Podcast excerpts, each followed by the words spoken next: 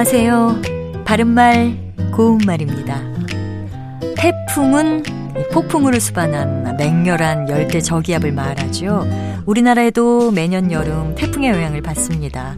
태풍은 대개 칠월에서 구월 사이에 지나가지만 지구온난화의 영향으로 시월이나 십일월에도 태풍 소식이 들릴 때가 있습니다.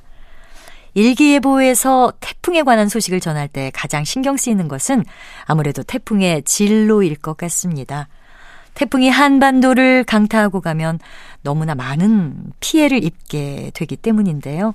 태풍이 한반도를 지나가지 않거나 또는 원래 예상했던 방향과는 달라져서 다행히 큰 피해를 입지 않고 지나갈 때도 있는데요. 이럴 때 태풍이 비껴갔다고 표현합니다.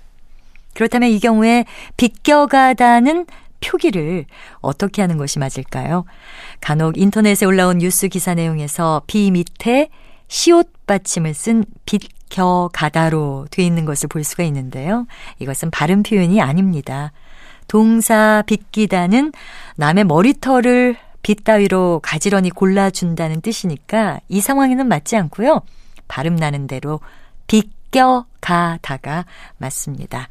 비껴가다는 비스듬히 스쳐 지나다란 뜻의 동사니까 태풍이 한반도를 피해서 가는 경우에는 비껴가다를 써야 바른 표현이 됩니다.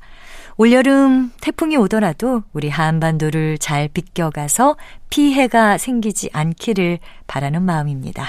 바른말 고운말 아나운서 변희영이었습니다.